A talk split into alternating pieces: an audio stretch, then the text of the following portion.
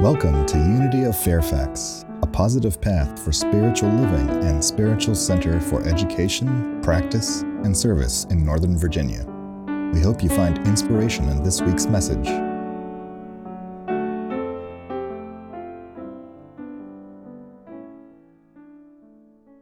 Hey, do you want to live a vibrant and victorious life?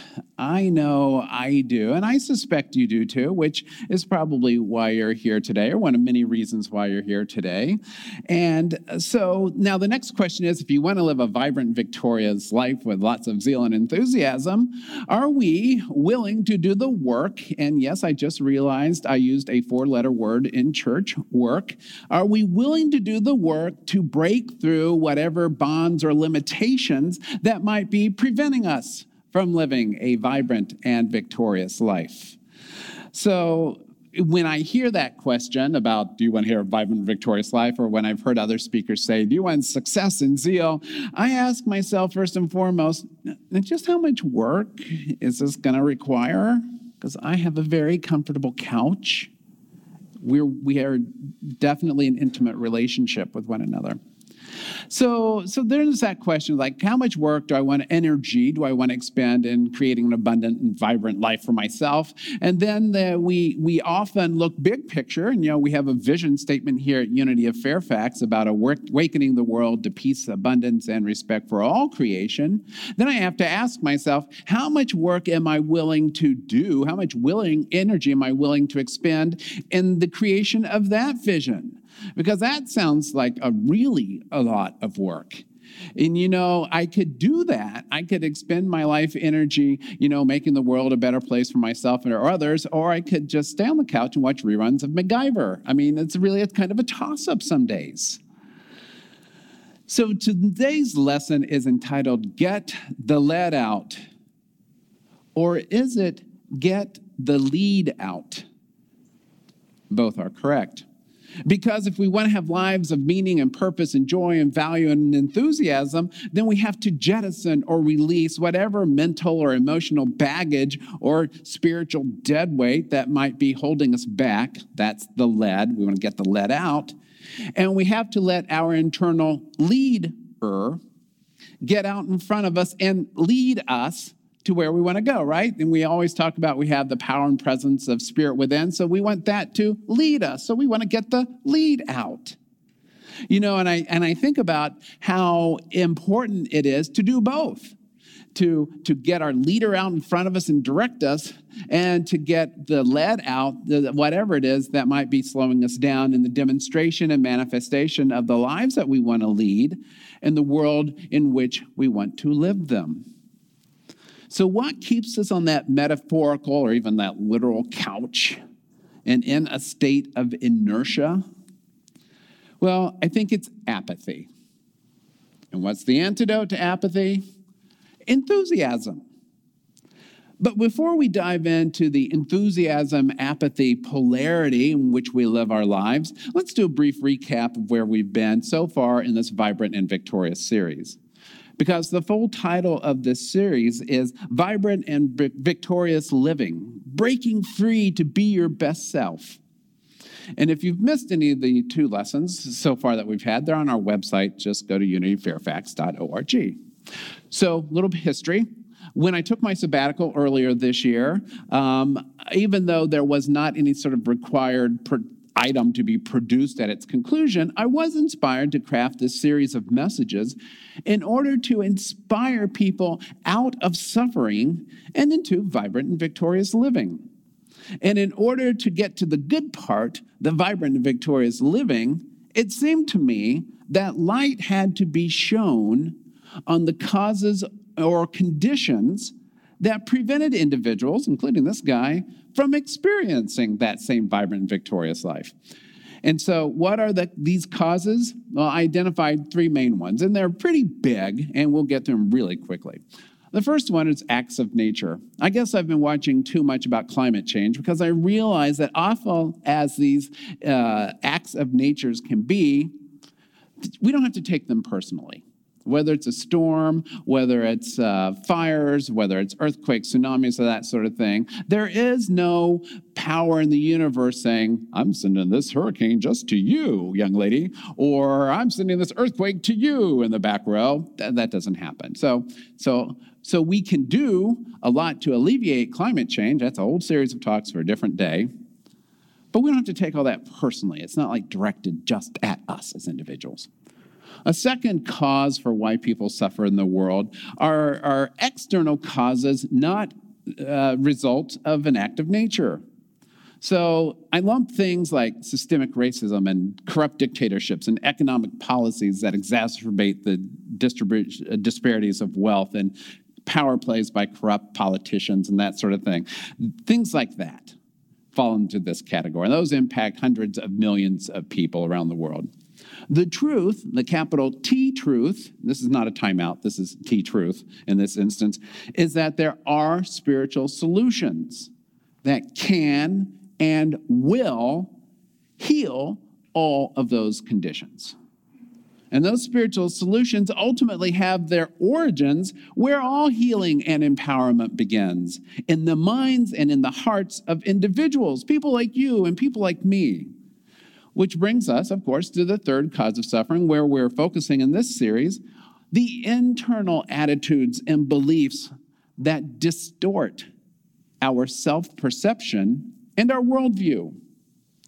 Because when we lose sight of capital T truth again, of ourselves as individualized expressions of the creative magnificence of the universe, which in short form we just call God, then begins the accretion and the layering of negativity that limits our capacity for vibrant and victorious living. So, the decision point for us then is whether or not we want to take a hard look at the BS belief systems that we have developed about ourselves and engage in the process of replacing the dysfunctional parts with something better, something liberating, something vibrant and victorious. Easy to do, easy, easy to say, not always so easy to do. So there are these seven polarities that, that we've shared that highlight what we're talking about. There's acceptance and shame, redemption and guilt, enthusiasm and apathy, wisdom, ignorance, curiosity and fear, love and hatred, benevolence and greed.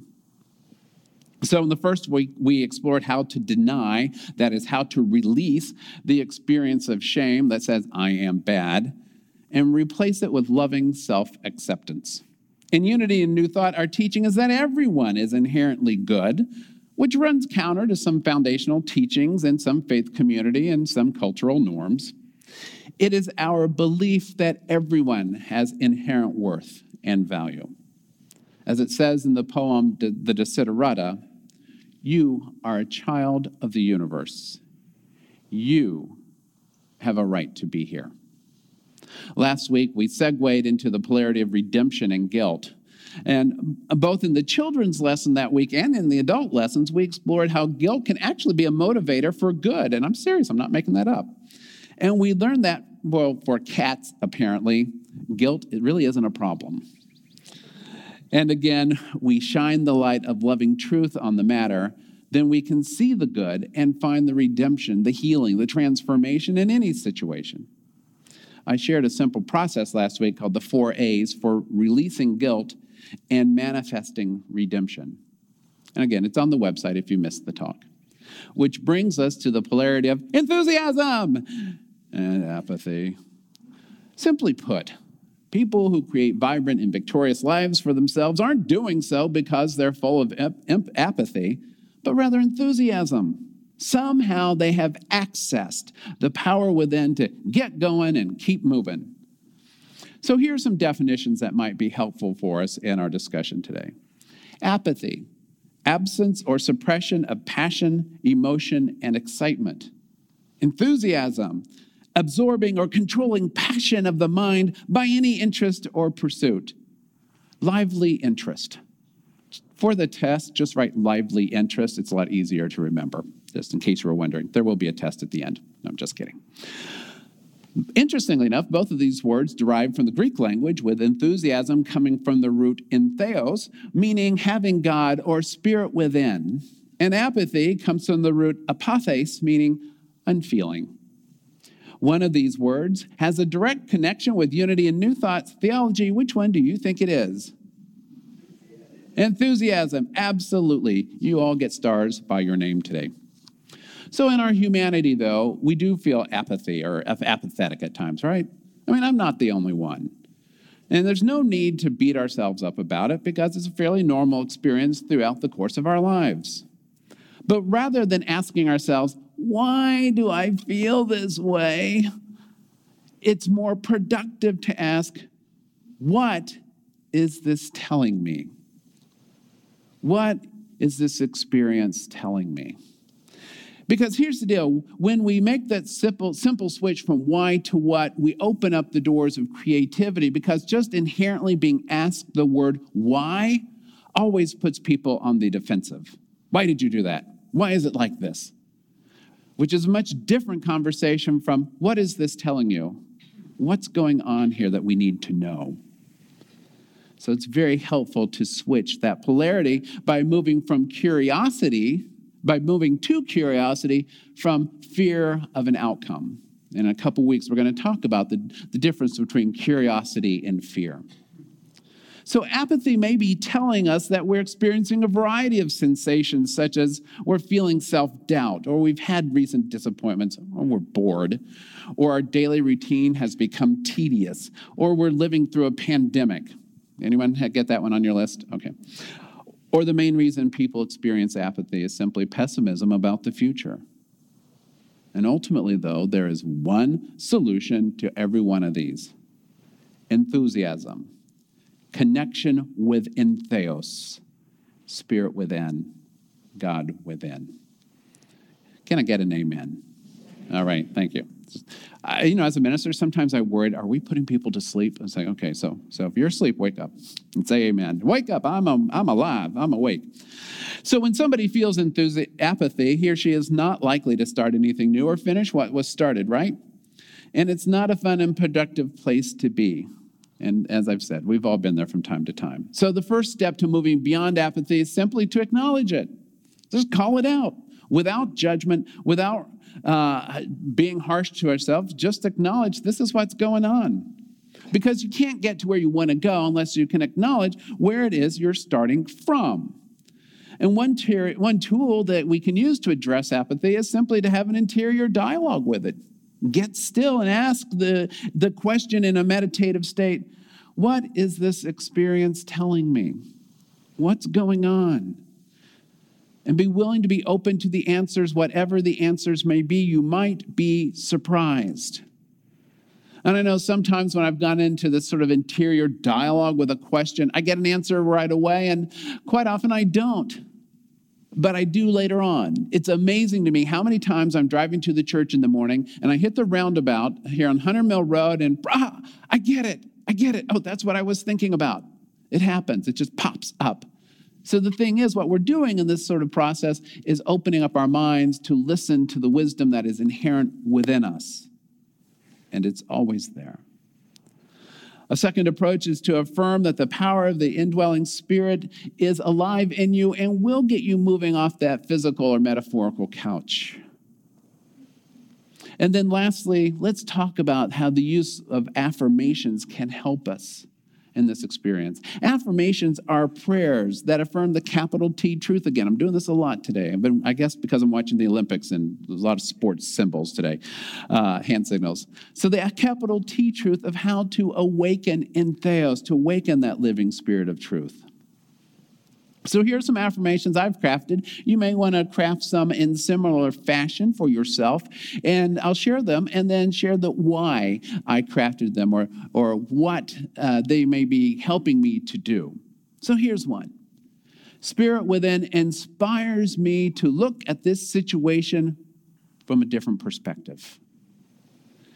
Because all too often our thought patterns and our perspectives become habitual, stale, same thought, different day. But let us remember we have that inherent capacity of seeing a situation from multiple points of view. Apathy may be telling us that it's time to get a new point of view or a new attitude. And enthusiasm says, oh, yeah, we can so do this. We got this.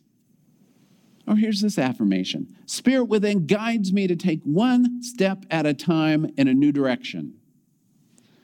One explanation for how apathy sets in is that the familiar ways of doing things just don't work anymore, no matter how many times you try them. It's like that definition of insanity, doing the same thing over and over again, hoping to get a different result. Enthusiasm says, Hey, I'm up to trying a new thing. I got this. See, it only takes one step to start a journey of a thousand miles, one step at a time, one day at a time. And it's possible you'll need to take a number of one steps or two steps in a variety of different directions until something clicks. I mean, think about the world's biggest failure. Had to be Thomas Edison, hands down. Most everything he touched failed. Oh, but the things that worked didn't take too many. They really worked. I can imagine like how much discouragement must he have lived with and how much enthusiasm must have been alive in him to say, Keep going. Come on, Tom, we got this. Just one more thing, one more day. Or here's another affirmation Spirit within prompts me to disrupt my routine. You know, doing the same thing day after day, day after day, definitely can lead to apathy and boredom. And enthusiasm says something like, hey, just for kicks and giggles, let's do something different today. Could be a blast, could be a good time. And that could be as simple as taking a different way home from work, trying a new friend, calling, trying a new food rather, calling a new friend. Maybe somebody you haven't talked to in a long time, you just kind of gotten out of the habit of calling. Well, give them a call. What the heck? See what happens. Disrupt the routine. Enthusiasm says, oh, yeah, we can totally disrupt this and try something new. Or how about this? Spirit within awakens me to joy. You know, if you're feeling really pessimistic, there's not a lot to be joyful, right? I mean, that's kind of the definition of pessimism. Experience, apathy is just plain boring. Enthusiasm says, let's reconnect to something that brings us joy and just keep connecting with things, trying new things until something piques our interest. Spirit within reminds me of good times. You know, when we get in those low places in our lives, it's sometimes easy to forget, you know, I have been happy before. I have had fun before. What was it that brought me happiness and joy in the past? Might it be possible to reconnect with those things now? I mean, one of the things that I've lost sight of for a number of years and recently we've gotten back into crossword puzzles. We'll spend the weeks on the same, not weeks, but sometimes a couple days on the same one or the Olympics. I love the Olympics. I don't give a hoot about a lot of the events, but I'm still watching. It's like, oh, wow, this is joyful for me. Reconnect. And lastly, here's an affirmation I invite us all to know that may be helpful Spirit within directs me to support. Apathy sometimes has very, very, very deep roots, and sometimes it is very, very difficult to pull those up by ourselves. We need some help and there are people all around us. Because enthusiasm says to us, there are people who want to help. Let's go find them.